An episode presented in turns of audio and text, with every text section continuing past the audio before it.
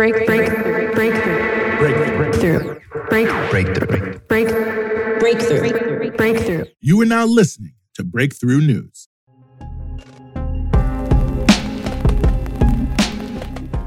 Hello, everyone. I'm Rania Khalek, and this is Dispatches. Today, I'm joined by Daniel Bessner, Associate Professor of International Studies at the University of Washington and the co host of the new podcast, American Prestige, which I've really been enjoying. So I encourage everyone to check it out. Uh, and we're going to be talking about foreign policy under Biden, what's changed, what hasn't changed. And what should a foreign policy, a progressive foreign policy, I should say, look like? Daniel, welcome. Thank you uh, so much, Rania. It's really a pleasure to be here. I've been reading you and listening to you for a long time, so it's a genuine pleasure. And thank you so much for having me on. I really, really appreciate it. Well, the feeling is mutual. And so I'm so excited to have you on because I want to get your perspective on so many things related to foreign policy. Um, before I get into that, though, uh, I just want to remind all the viewers to click on the subscribe button uh, if you haven't already. And uh, for those who are listening to the show, you can watch every episode on YouTube on the Breakthrough News YouTube channel. And for those who are watching, you can listen to every episode of Rania Khalek Dispatches anywhere you get podcasts. So, Daniel, um, you know, first, you know, I mentioned that you're hosting this new podcast, American Prestige. Um, and, you know, I'm in Beirut right now, and I was recently in Baghdad. And it seems like, at least from a Middle Eastern vantage point, American prestige is at an all time low, right? So, and that's, you know, thanks to Bush, Obama, and then Trump. So, why is it that, or in your in your opinion, why is it that the U.S. more than I think any other country is so obsessed with its prestige and credibility? And on top of that, you know, why did you decide to start your podcast now? And why would this title American Prestige? I know that's like 12 questions in one, but they're all related. the, so they, feel free to. They are all related. so, uh, I mean, Derek and I just thought the podcast world needed two more white guys gabbing about politics. so, we wanted to fill that market gap. So, that's the major reason. Uh, but in, in, in, addition to that, um, we, you know, as you know, I, I, mean, so much of the foreign policy discussion is incredibly stultifying. Um, there are a lot of assumptions, the most important of which are the assumption that the United States should dominate the world um, and that that the United States could dominate the world um, and through military hegemony, uh, uh, military globalism, and also dollar supremacy. And so, just having those assumptions really leads one down certain paths that that uh, myself and Derek we we find uh, incredibly damaging. So, our podcast starts from the assumption that you know, what if that wasn't the case? What if the United States shouldn't dominate the world? What if you know, as a leftist, you adopt a more humanistic perspective where you view every human like life? I know it's such a shock. Every human life as yeah. philosophically and morally equal. And so those are basically the assumptions um, from which we start. And if those are your philosophical uh, presumptions, and you actually wind up going down different foreign policy paths. So I think that's that's one of the major things. Now it's really interesting. Why does the United States care so much about its prestige? Um, one thing, you know, some people might argue, and I think this is to a certain degree true, that all great powers that want to have, you know, re- either regional hegemony or global hegemony, which I think the United States is only the one, the only real power that really wants global hegemony. But let's just say that they they they, they want you know to be loved in a certain de- uh, uh, to a certain degree. They want to win the hearts and minds of the population. Um, I do think it has a peculiarly sort of intense valence in the United States related to sort of like the liberal, uh, uh, again, belief that, you know, they can't believe that they're doing such good for the world and that people don't embrace them. Yeah. Uh, and, and by liberal, I don't mean Democratic Party. I mean like, you know, liberalism writ large. And I think to a certain degree, right. the bipartisan foreign policy establishment is liberal writ large and they want to be loved and they can't uh, imagine why, why they aren't. And so I think you get that peculiar, um, you know obsession with being with being liked even though the United States I would say empirically and historically has done such incredible damage to the world. Yeah, and I mean, I'm sitting in a part of the world that's received a lot of that damage, and so I, I want to go to one one area in the Middle East. Um, you know, when it comes to foreign policy, it seems like there's so little that differentiates Republicans and Democrats. Uh, but you know, the Iran nuclear deal was this one thing that seemed like it really drew this clear distinction between them. You know, since Trump ripped it up and Obama had worked so hard on on bringing it about, and you know, I'll even say like I was of the belief. Uh, uh, before this presidential election between Biden and Trump, I was of the belief that Biden, if he won, would come into office and actually go back to that deal like really quickly. But of course, you know, since they then they've been really dragging their feet. They've kept all the sanctions on. And I mean, you know, there was this report yesterday in Iran, and one person is dying every two minutes from COVID.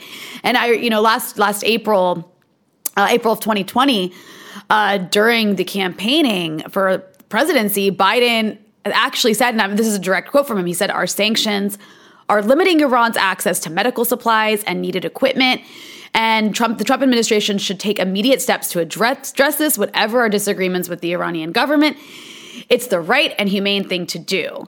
Um, and of course, nothing has changed. The sanctions have remained in place. In fact, the Treasury Department has even placed more sanctions on certain Iranian officials. So it seems to me like, regardless of what happens between Washington and Tehran, including in the current Vienna talks under Biden, there's this kind of inevitable confrontation looming between the US and Iran. And if it doesn't happen under Biden, I'm talking about some sort of, you know, more serious warfare, that it will happen under a future president like Nikki Haley or something, um, yeah. or whoever is going to be, you know, coming down the line in 2024. It's as if the U.S. is, you know, simply just can't tolerate an Iran that isn't subjugated. Yeah, I, th- I mean, I think that's absolutely right. I, I don't think there'll be an invasion. I think a lot would have to happen for there to be an invasion, but you you could see things like the Soleimani thing, you know, uh, yeah. or, or, the assassination of Iranian nuclear scientists, which has been going on for a very long time. Um, so, uh, I yeah, I think that there's a, there's a lot of reasons behind it. I mean, you could go really deep, which is that I, I, I don't mean to be too crude about it, but from the beginning of the United States' history, you know, white lives uh, mattered more than non-white lives lives and you see you know indigenous population displacement you see the subjugation of the philippines you see the incarceration of japanese citizens you see the fact that you know most of the united states' cold war wars um, happened in asia you know the the sort of mm. the, the, pacific rim area uh, where millions upon millions of people died um, in, and died and were deracinated in korea and vietnam et cetera et cetera so you, you already have like you know it's uh, iranians aren't sort of like the right racial makeup so like that's a very right. deep thing uh, then you have the humiliation or the perceived humiliation of 79 of 78-79 you know the iranian revolution which overthrew the shah who of course i'm sure people listening to this know was a, a, leader that was put up by the united states after the uh, deposal of mohammad mossadegh in 1953 and so you, you know this very close ally who around very close to the united states for a lot of the 20th century until 79 it sort of turned on a dime.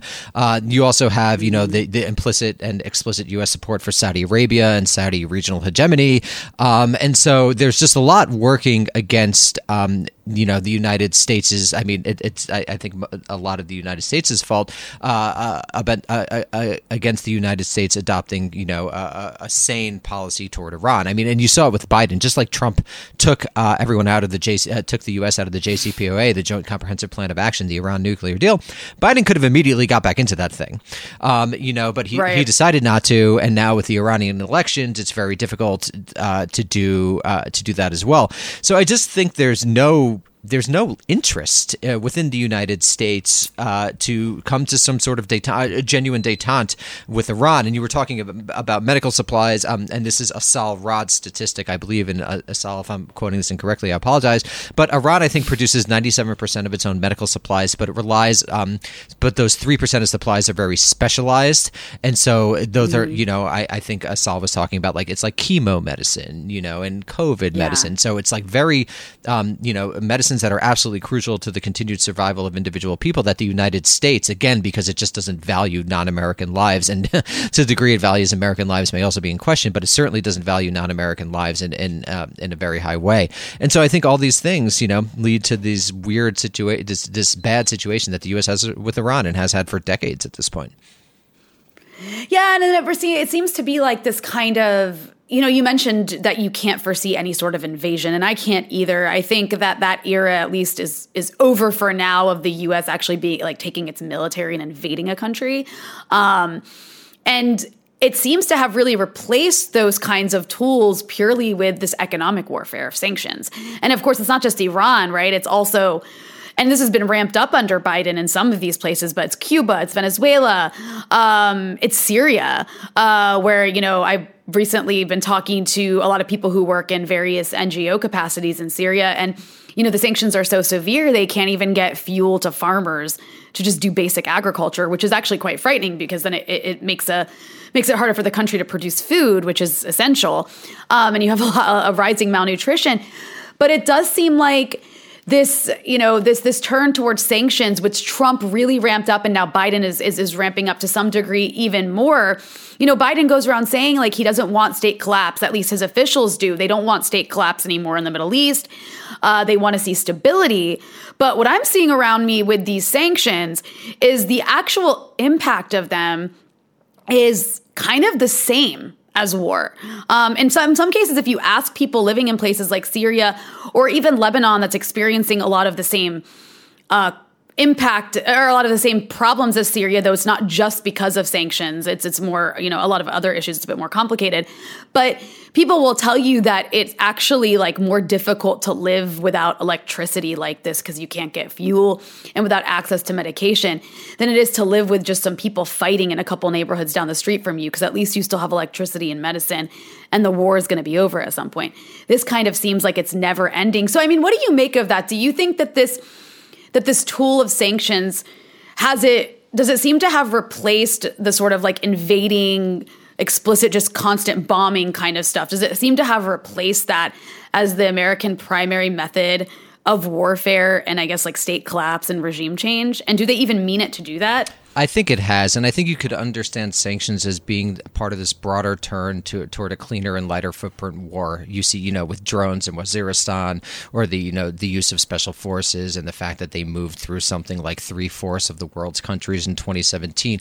Uh, the United, and and this is this is actually part of a larger process that I think has been going on for a long time, um, and I write a little about it in a forthcoming New Republic piece that that I'm referring to as the demassification of war. That um, during the Vietnam mm. War uh, in 1973, Congress refused to extend the draft and it established what's referred to as the All Volunteer Force, the AVF, which just means that the bourgeoisie no longer fights America's wars. That you could essentially, you know, rule uh, through technology, uh, which got better and better and better, and precision weapons and things like that. You could govern the world if you're the United States through through light So you could essentially remove politics from war in a real way. And even when you think about uh, Iraq, it's a much lighter footprint war than than than World War II, for example, right? And, and that's only within 70 years, um, less than that, 65 years, 68. But um, so I think that you have this this broader demassification of which this is a process, and economic warfare is part of that. It's part of the fantasy, again, the liberal fantasy of, of clean war,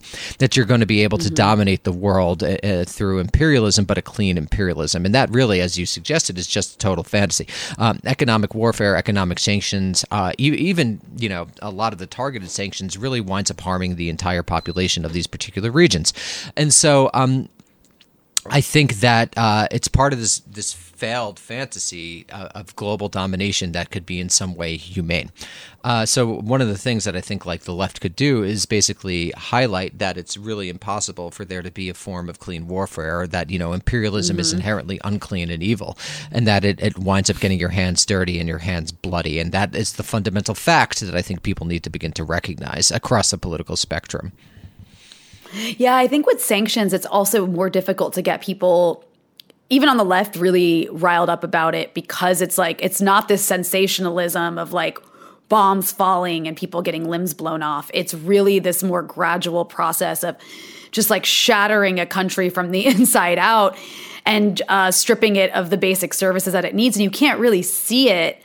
Uh, unless you're there experiencing it. And even, you know, in a lot of these countries, like there is a certain class of people that uh, are sort of immunized from the impacts of sanctions because I mean, if you have money, if you have dollars, right? The global bourgeoisie, right? I mean, Marx predicted right. this. There really is, in a real way, mm-hmm. you know, uh, rich people in New York and let's say New Delhi share more in common with each other than they do oh, poor oh, yeah. people of a population, and that's a unique thing, right? And so you have this weird situation where you have these like transnational class formations existing within a nation state, um, uh, a nation state polity that like they they don't experience things equally, and I think that's really important to underline.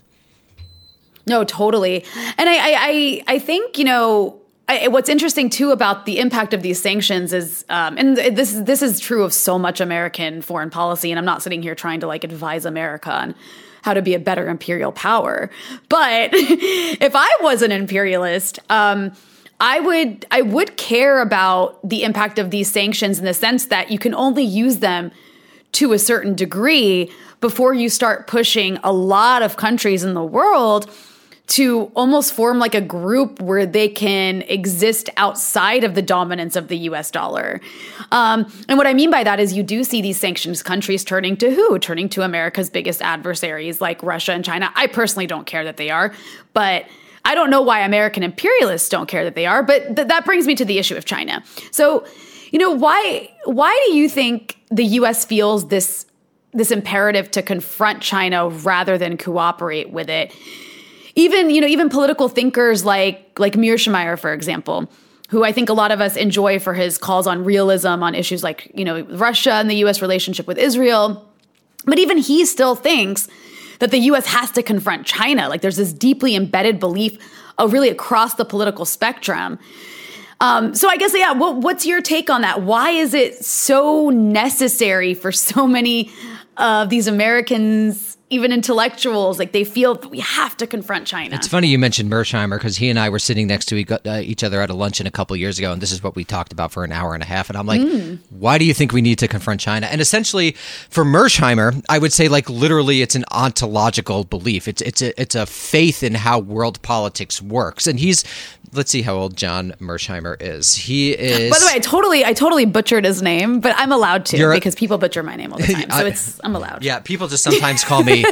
uh, this is true. People sometimes call me just Josh or David. I wonder what they're trying to express there. Um, I actually heard you say that. Yeah. It's, it's happened. Like it's okay though. It's allowed. Like yeah. when you have such a, a, common, you know, white boy name, it's okay for people to call you other names. That yeah, uh, tri- common. Tri- triple parentheses, Josh or David. But uh, so. Oh, the Jewish white boy thing. There it is. Got so, it, it. Uh, so Mearsheimer's 73 years old, right? So Mearsheimer grew up in a particular age where there were particular assumptions about international politics. And as a realist, he's shaped by a generation of people who came of age in the 1930s and 1940s who thinks international, who thought, uh, and a lot of realists continue to think, and this is where I really disagree with them. Um, I actually wrote an article about this called Foreign Policy for the 21st Century in Boston Review. But they basically believe that international politics is inherently conflictual and that you'll always have great power powers and they'll always fight with each other. And that, I think, is because IR as a field was developed in response to Hitler.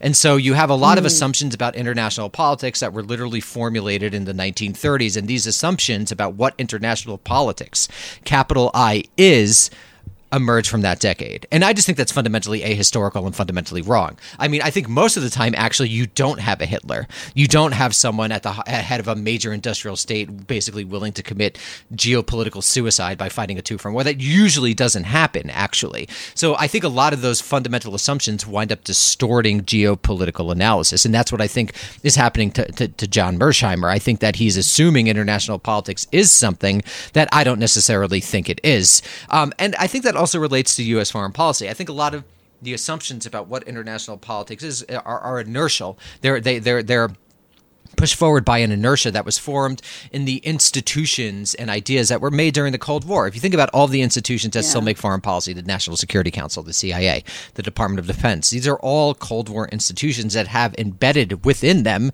certain ideas about, again, what international politics is. And so you see it happen over the course of the American century, which Henry Luce, the publisher, declared in, in, in the 40s during World War II. You see how uh, you, it starts with the Nazis the Nazis mm-hmm. then become the Soviets. The Soviets then become in the 1990s when we were kids genocide. You know, like the U.S. Mm-hmm. is going to stop genocide. Uh, 9 11, the greatest gift to the foreign policy establishment. You have Islam, you know, become, and you have the use of Hitler analogies, et cetera, et cetera. And now you have China, right? So you just see mm-hmm. how, you basically see over the course of the American century the identification of new existential enemies that basically just support the structures of the American empire that continue to exist. Um, so I think that's really the the major reason why um, these a lot of people, even people you know broadly on the what's called the restrainer uh, side, um, which is not a name I love. Um, it's kind of a BDSM quality to it, uh, uh, but you see uh, a lot of people on the restrainer side essentially um, assuming China is, if they even if they don't use these words, and even if they use more nuance on it, it's equivalent to the Soviet Union and ultimately equivalent to Nazi Germany. It's a great power that has designs on the world. Also, I think that American Protestantism plays a role here. I think there's an inherently universalizing quality to American political culture that emerges from the Protestant. Um, the Protestant origins of this country. Uh, so uh, you you have this universalizing global uh, global quality to how Americans understand the world that they then in, then impute or project on other powers. You saw this in in the in the Cold War, and particularly in George Kennan's long telegram when he said that Marxism Leninism is a global ideology that is global designs. I thought that was you know mostly projection. You think about Stalin; he was talking about socialism in one country in the 1920s. It's not exactly a secret. The uh, Soviet Union didn't have the power to do it. Um, but I think you, right. you see the imputation of this idea onto other great powers when really, empirically, historically, I mean, everyone kind of has to agree this is the fact. There's been one global empire in human history, and it's been the United States. There's one country that has mm-hmm. 750 about bases, and it is the United States. Um, so I think all those things work together to wind up to this sort of like new Cold War rhetoric with China. Of course, it's different because the political economies of the U.S. and China are much more embedded than the U.S. and Soviet Union ever were. So I don't think you could ever have quite the same thing but you could use this as a logic to, you know, re-strengthen the military industrial complex, re-strengthen the military intellectual complex basically forever. Yeah, and of course, there's also the added issue of you know wanting to have this sort of unipolar world forever, where it's just American dominance, and there's this fear. I mean, China's economy is rising. Like we've all seen these sort of you know Defense Department white papers about China's economy being a huge threat to the Americans because it's going to overtake it, but you know, another aspect of that sort of, you, you kind of went through this timeline of these foundational ideologies that offer the intellectual framework for American empire and imperialism. And you mentioned the Cold War era with the Soviets. Uh, and the sort of genocide, you know, 90s, it was all genocide, whether we're talking about, you know, Serbia or uh, you know, well, Rwanda, we didn't intervene, but you know, it, the issue was everywhere there's genocide and we have to stop it. Uh, the rise of the Samantha, Samantha Power age.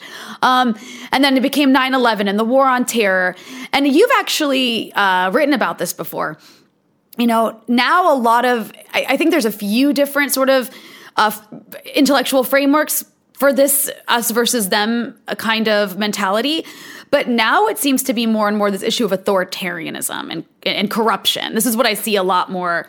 Uh, you know, being used as this kind of, you know, it's being used obviously very selectively and hypocritically, only against American adversaries, never against American yeah. allies. Saudi Arabia isn't um, corrupt, um, right? Yeah. Saudi Arabia is okay. It's it's you know they're reforming, right? Like MBS is a reformer. He might chop up a guy every once in a while, but he's moving in the right direction. Yep, exactly. He's liberalizing. Exactly. Yeah, it's wild. Women can drive. Yeah. I think. I uh, yeah, I think. Yeah, back and forth on that one. Yeah. but it, it seems to me this kind of very neoconservative formula, the sort of pro democracy, pro freedom, you know, uh, idea versus us versus them mentality is helping fuel American imperialism now, and it's really useful against China. Uh, as this kind of foundational framework that I see a lot of liberals and even some progressives falling into the authoritarianism, like fear mongering. And even Bernie Sanders, like, I think that was the point that you made in one piece you wrote, where it was kind of like warning about falling into this trap of, of, you know, pro you know pro democracy versus authoritarianism which we saw bernie sanders start to do a little bit. Yeah and I, would like to think that i had an effect on, on, bernie because he did stop talking about that relatively quickly. He, he had a, this, this big speech uh, and that that's actually what I wrote that article in response to. And he he did stop he did stop um, about that. But no, I think that's that's absolutely right. And this is of course a very powerful rhetoric from the early Cold War. Um, it actually comes ironically from a Henry Wallace speech in 1944, Century of the Common Man.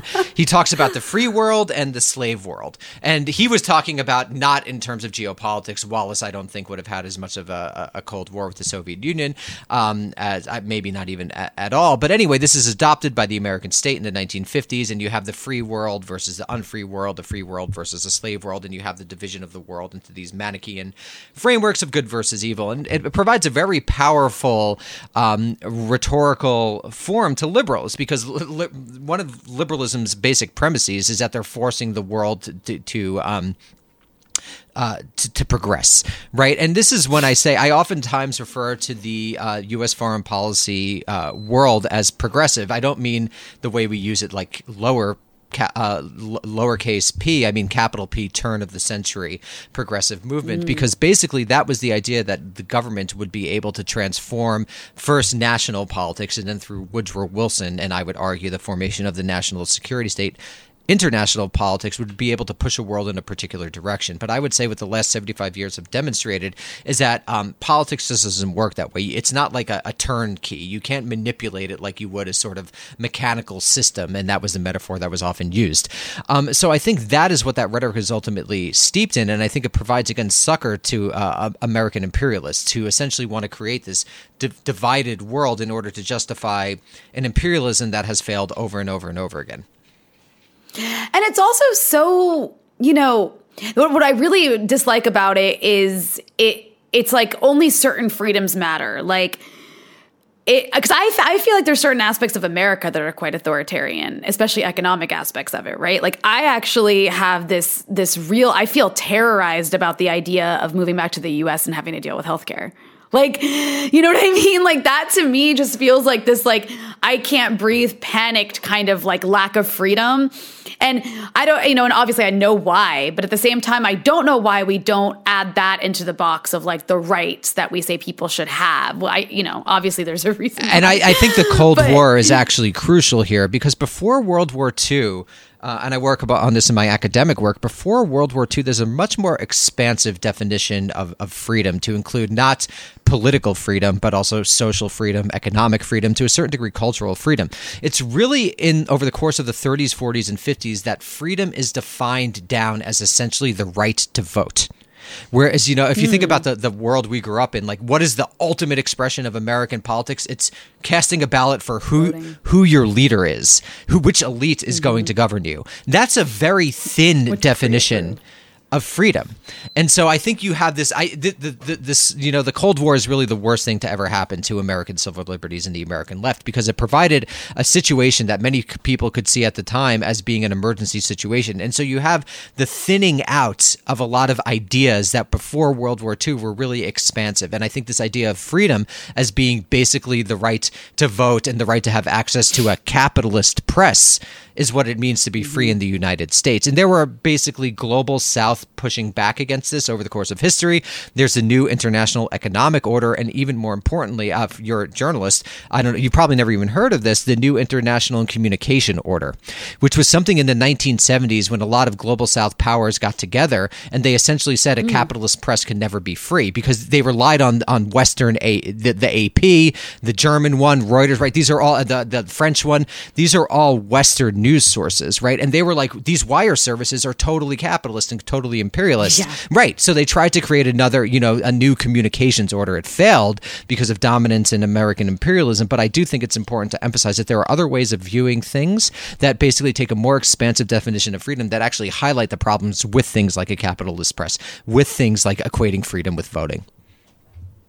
Right, right. And that's I mean that's a really excellent point because also when it comes to voting, it's like how how free is it really when it's just pre-approved candidates all the time and it's like you have to pull out it's like pulling out teeth and bending over backwards just to get somebody who isn't funded by like every pharmaceutical company on a ballot right um but you know i i to, to go off of that and the issue of this kind of like multipolar versus unipolar world um, do you think that we're looking at a period of permanent US decline? And does that lead to a multipolar world or to a world without poles at all, you know, just chaos, which there are, you know, some people who believe that. Well, there's a couple of things. One, um, I haven't thought enough about this but it's it, it might be interesting in the next few years of like us on the progressive left we, we begin moving beyond the idea of like world politics as a vacuum that's filled by power which again is an mm. idea that emerges in the 1930s and uh, again i'm not sure that actually reflects what's going on there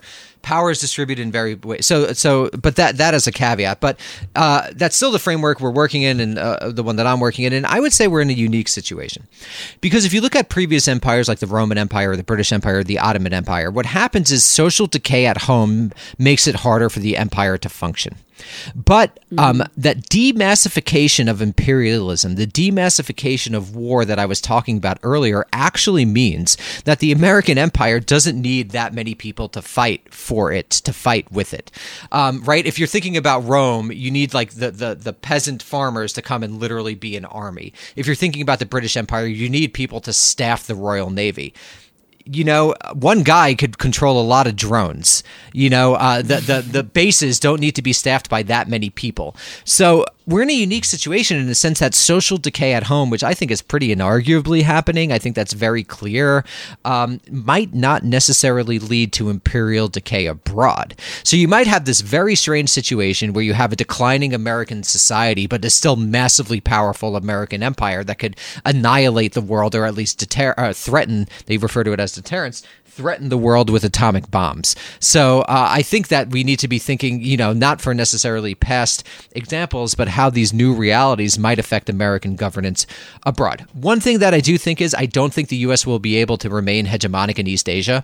I think that is almost mm. certainly going to happen in the next 25, 30 years. It might be something dramatic like the crossing, the, the CCP crosses the China, uh, the Taiwan Straits. You know, I think Hong Kong was like kind of a test case to see what they could get away with. I don't think the United States is going to fight world World War III over Taiwan. Mm-hmm. Um, so if the American empire is smart, what they would do is some sort of security transition, you know, with the bases surrounding China um, or the power, you know, South Korea, Philippines, uh, Australia, Indonesia, etc. But it's not smart. What I what I think will happen is there'll be some crisis, and the U.S. will kind of just leave, um, and then it'll be up to the you know sort of middle powers in the region to do what they want to do. So I do think the U.S. won't be hegemonic in East Asia, but I do think it'll probably be hegemonic elsewhere uh, for the foreseeable future.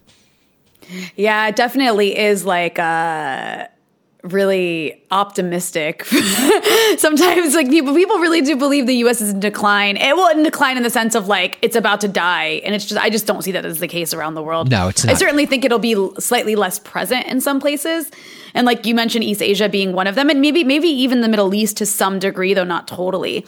Um I agree. I think but, you know, the Middle East they'll get rid of I think there'll be a significant drawdown in the Middle East particularly as fossil fuels become less and less important to American allies. Yeah. There's just no it's like inertial but there's such resistance everywhere for the U.S. presence in the Middle East, I think it'll be uh, it'll it'll retreat. And the U.S. also has powerful client states in Saudi Arabia and Israel, right? It could, it could do a lot yeah. just through those two states.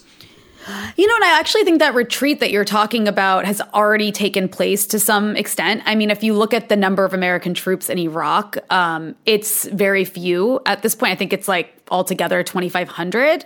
Uh, there's like about 950 American troops in Syria, which they their presence is significant uh, in terms of them just being there, but it's not very many people.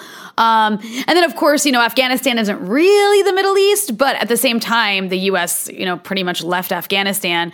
And what I actually think is um, a really reckless way in terms of the way the peace deal was done that really just kind of like threw the Afghan government under the bus and handed the country to the Taliban. But to, you know, the reason I bring that up is because you know I did. I'd love to get your perspective on this because I find it interesting that you know there is. I'm, I'm very happy to see this antagonism towards forever wars, right? Um, people don't want, uh, you know, a lot of Americans don't want these wars to continue in the Middle East. They don't want American troops stationed in these places. And that was one of the drivers, I think, um, among other things, of Biden being able to leave Afghanistan. Uh, he also had to, you know, make good on what the, the, the deal that Trump made um, but at the same time, you know, I think the U.S. has been pulling out of Afghanistan for like the last eight years. Uh, but then you look at a place like Iraq, and the U.S. just will not leave. Like, and that's a place where, you know, it's interesting with Afghanistan, uh, on the government side, they're like begging America to stay. Like, please don't leave. The Taliban's going to take over. Whereas in Iraq, you know, having spent time there, and I, I, I feel I understand the country pretty well if the US left, it really wouldn't make a difference security wise. Like ISIS isn't going to come back. Um, the US is really just there to be, you know, to fight Iran, basically, to fight what they believed are Iranian backed militias. And that's it.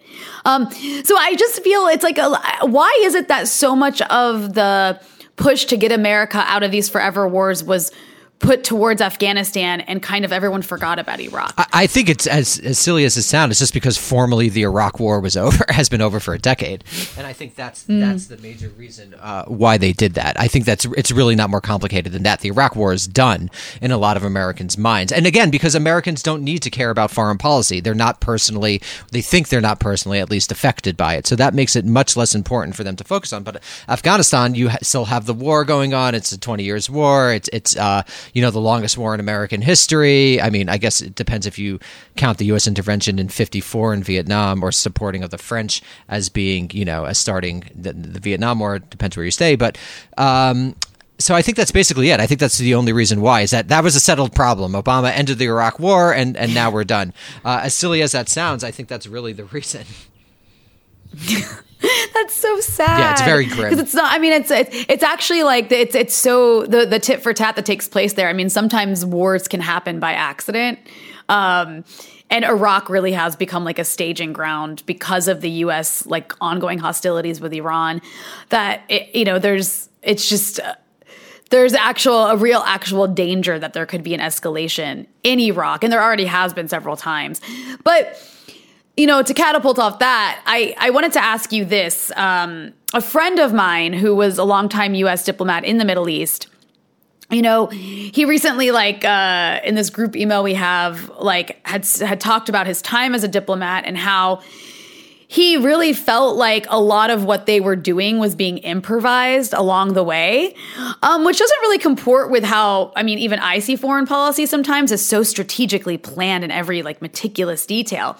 So, my question for you is, you know, how much of US foreign policy is making it up as they go along? You know, a lot of people like I mentioned, you know, sort of, you know, they think there's this plan, this strategy, but then when you sort of look inside the sausage factory, if you will, you realize it's kind of a bunch of bureaucrats running around, at least abroad, running around soup like cluelessly cluelessly and i've seen this. Um, but at the same time obviously they're serving this this massive like behemoth. But yeah how much of it is planned versus how much of it is just like you know as it goes, like improvising as you go. I mean, I think there's a ton of improvisation. I, I think that's almost undeniable. Uh, there's always been uh, a difficulty to control things from DC from a policy perspective. Uh, you could send orders out into the field, but what actually happens in the field on the ground is something that is very difficult to control. And this is a problem that the United States and basically all governments have when they're implementing a foreign policy. I think there's an enormous amount of, of, of I was going to say innovation, but I'm not sure that's the, you know, improvisation is a better word. There's enormous amount of improvisation uh, on the ground, and particularly, uh, I, I, think that's probably increased in recent years with Trump. Right, with Trump, when you when you don't even have a strong head trying to oversee things. I mean, who the fuck knows what the U.S. military and the U.S. diplomatic corps did in during the Trump administration? Um, I mean, if they kept right. records, and, and to be decided on that, but if they kept records, we'll, we'll one day find out. But I imagine there was a lot of improvisation on the ground that yeah. broadly related to, to, to directives from D.C. and in some some vague sense. But there's just enormous latitude when people are, you know, thousands upon thousands of miles away from where the central directive is coming, even even within the the um, the embassies, right? If you go out in the field, you know, there's there's difficulties uh, uh, of monitoring. So I would say, just as a general principle, one should always assume that people on the ground, in terms of policy, are not necessarily doing what they want, but there is a significant degree of leeway that could be understood to uh, exist within the general strategic orders or, or tactical orders that they receive. Yeah, that makes sense from what I've watched happen in Lebanon for sure. Um, now, I want to move to a Biden because, um, you know, he's been president for over half a year now. Um, and from how I see it, there's very little that I see that's really changed other than just r- rhetoric. Um, obviously, there's some big things, right? Like when he came into office, he went back to. Um, you know, he he he went back to a bunch of treaties that Trump had broken. So the the kind of bigger things like that changed a little bit. But as far as you know, policies towards regions, I mean, Latin America looks it, the policy hasn't changed. I mean, they still recognize Juan Guaido in Venezuela. They've ramped up sanctions on Cuba. Um, you know, everything that was happening under Trump is happening now. And, you know, with the Middle East, of course, you know, they, the maximum pressure campaign is still there, though maybe it's like not, you know, as they didn't crank up the the volume as high as it would have gone if Trump had had another term, and perhaps we would have had an, an actual war with Iran under a second Trump term.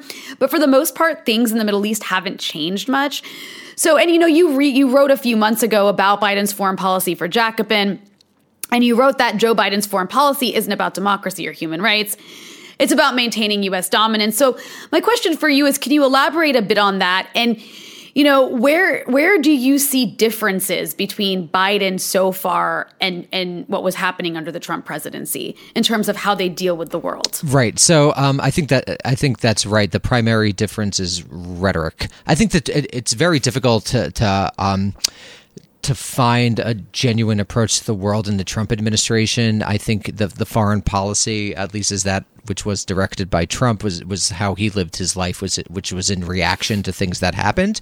Um, so you get, you know, the the mother of all bombs being dropped in Syria. You get the assassination of Qasem Soleimani, but you don't get any long term wars. You don't get any Libyas, for example, as, as you had mm. under Obama. Um, but I would say that all these presidents, as, as every president has since 1945, uh, again operate under the assumptions of, of, of, hegemony and dominance, and that's true for Trump, and that's true for Biden. Uh, but I understand the Biden administration to be um, pursuing a strategy of what, of what, I've taken to call hegemonic stabilization. Is that within the Biden administration, among the Antony Blinkens, among the Samantha Samantha Powers, there's a recognition that it's not you know 1945 when the U.S. controlled 50 percent of world production, and it's not 1991 when there's literally no superpower to challenge the United States. There's a, there's an understanding that the United States just doesn't have that sort of position of dominance that it did when Madeleine Albright called it the indispensable nation in 1998. That sees further into the future than other nations, uh, which was the quote. Um, you know, that's a paraphrase, but that's what she said basically. Um, so I think there's a recognition that for the United States to maintain global dominance, what the administration is absolutely committed to, it's going to require some form of hegemonic stabilization.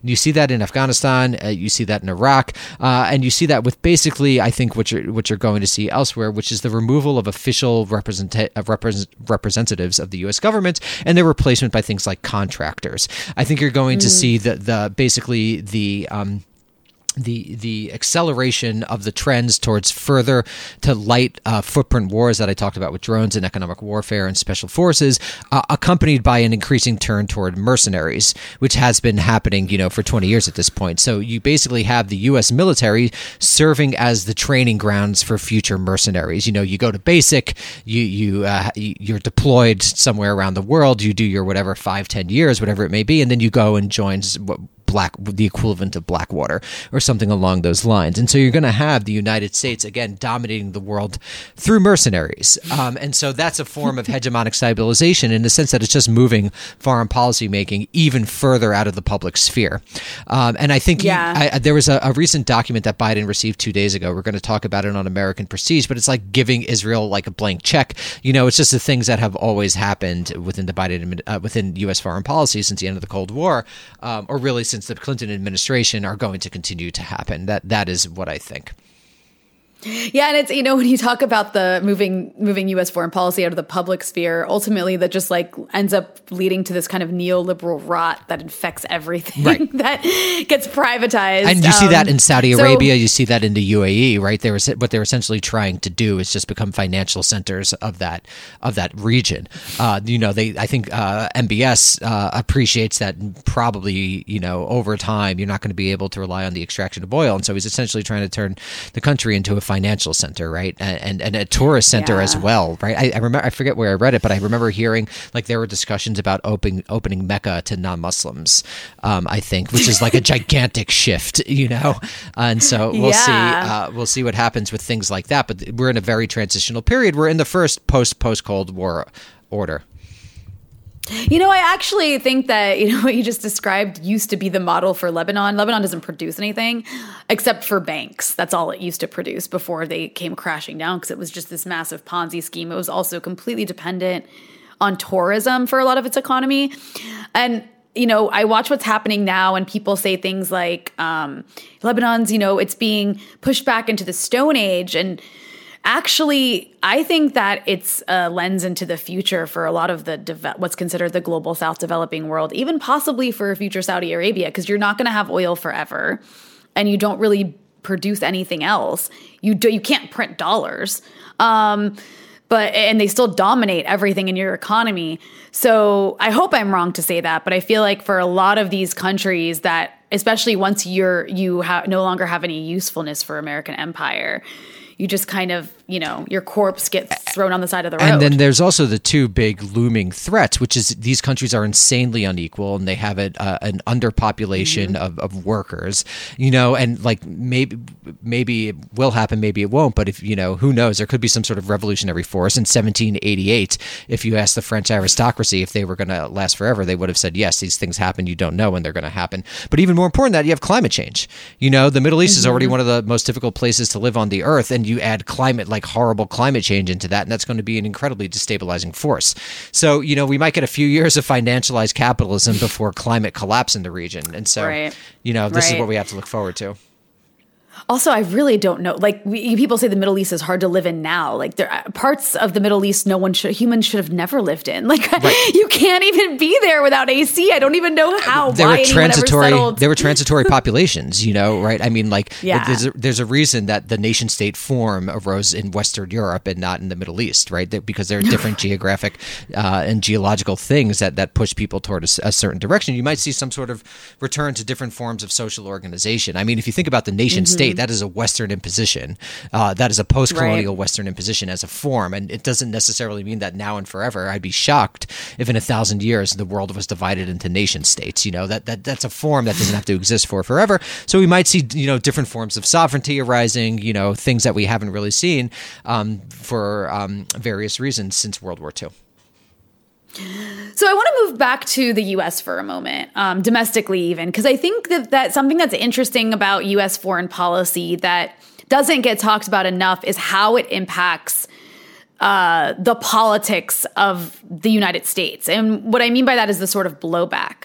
Um, and you actually have covered part of that blowback. Like I, I see groups like you, you've written about QAnon uh, before, and I actually do see a lot of this the, the right wing groups that exist, even the rise of, rise of Trump. I think in so many ways you can pin that on partly blowback to U.S. policy. I mean, you couldn't have had a Trump if you didn't have an ISIS uh, and immigrants, right, or migrants coming to the U.S. fleeing a lot of U.S. backed policies, and ISIS, of course, being blowback um, to U.S. policy in the Middle East. Uh, you couldn't have had the uh, the rise of a figure like Trump who fearmongered off those things without those particular things existing, and they wouldn't exist without U.S. policy. And also, Trump, Um, I think a big thing for his early success was calling the Iraq War stupid. And I think that was like a big thing that like separated Mm-hmm. Yo, even him. I cheered. Even I was like so conflicted. I was like, I'm kind of cheer. He like, do you remember when he completely just trashed Jeb Bush and was like, your brother did the Iraq War and lied? I mean, who among us wasn't cheering when he did that? I was like, okay, am I cheering for Donald Trump? I think I am at this particular moment. But yeah, he really he tapped into uh, a, a feeling among a lot of the population that is opposed to a lot of the lies they know they've been told, even if they don't, they're not quite sure why. So yeah, that that's I'd like you to speak to that to the issue of how our foreign policy over the last several decades has actually made America, the American populace, more right wing. Yeah, I mean, I think it, it in foreign policy, when you frame the international sphere as one of conflict, almost inevitably promotes racism and xenophobia, um, because uh, almost inevitably, when you're talking uh, outside the North Atlantic core, you're going to be dealing with people who are different ethnicities, different backgrounds, different religions, and different races. So that just inherently tends toward uh, towards a right wing politics, i- i- in my opinion.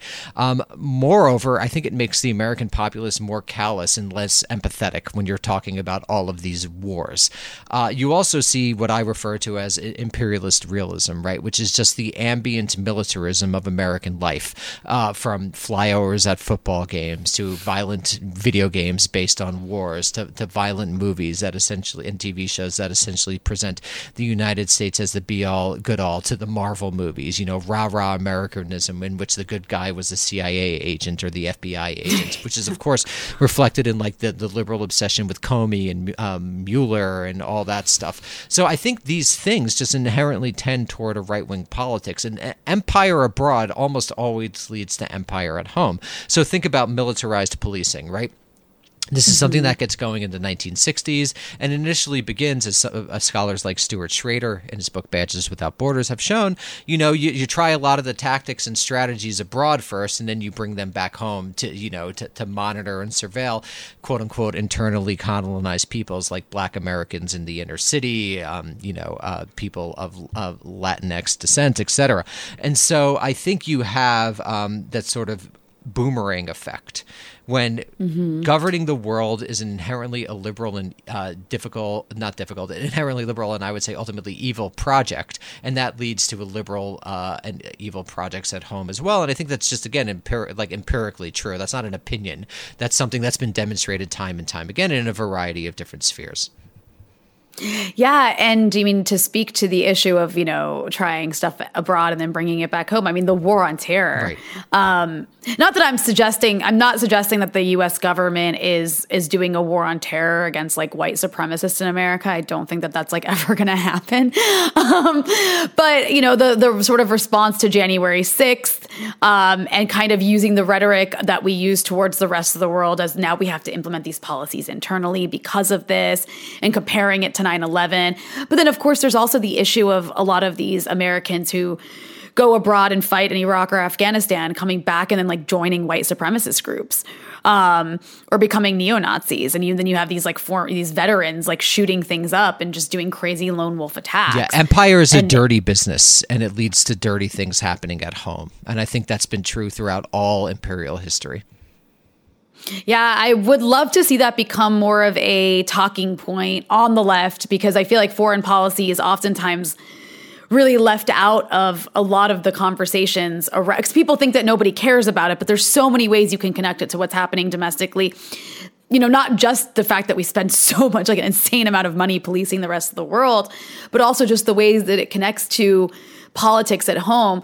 But you know the other thing i wanted to touch on with you is the issue of identity politics and how it plays out in foreign policy under liberals. Um, it, it, was it played out in a big way under Obama, uh, especially with him being you know the first black president, and it kind of like shutting a lot of people up and criticizing his foreign policy, even though he continued to do all of the same things that were happening before. And he collapsed. He helped he helped collapse several states uh, like Libya and partially Syria.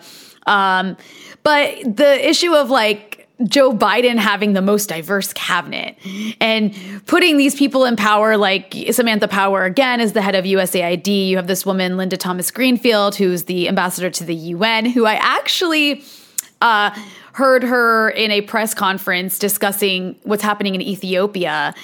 And she was kind of like implying that we needed to intervene, although that's not really stated US policy.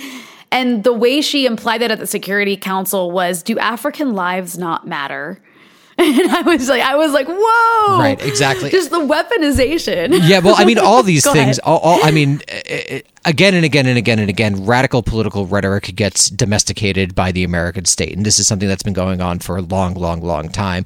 And you're, I mean, it's not a surprise that in the age of Black Lives Matter, you're not, you're now going to have this, just like you have woke capitalism, uh, and just if you have like the CIA woke ad, you're going to see this the, the deployment of language, this sort of woke language for inherently illiberal purposes, and we're already seeing that right now. And I actually think that's a really interesting historical question because, um, you know, traditionally before the last 30 years, foreign policy was really a white male dominated field. What's happened in the last 30 years is you had the uh, you have the rise, particularly of um, um, women, um, most white, mostly white women, but not totally. You know, Madeleine Albright, Hillary Clinton, Susan Rice, Condoleezza Rice, Samantha Power, Anne Marie Slaughter. Girl power. Yeah, yeah, yeah. Uh, this sort of girl girl boss to, to a real degree, uh, liberal internationalism, and I think that's an interesting question question about you know. Um, just as a historian, you know, what is uh, the gender politics of the foreign policy establishment or national security state? How does that play out, and how does that, you know, encourage um, people to take particular uh, particular positions?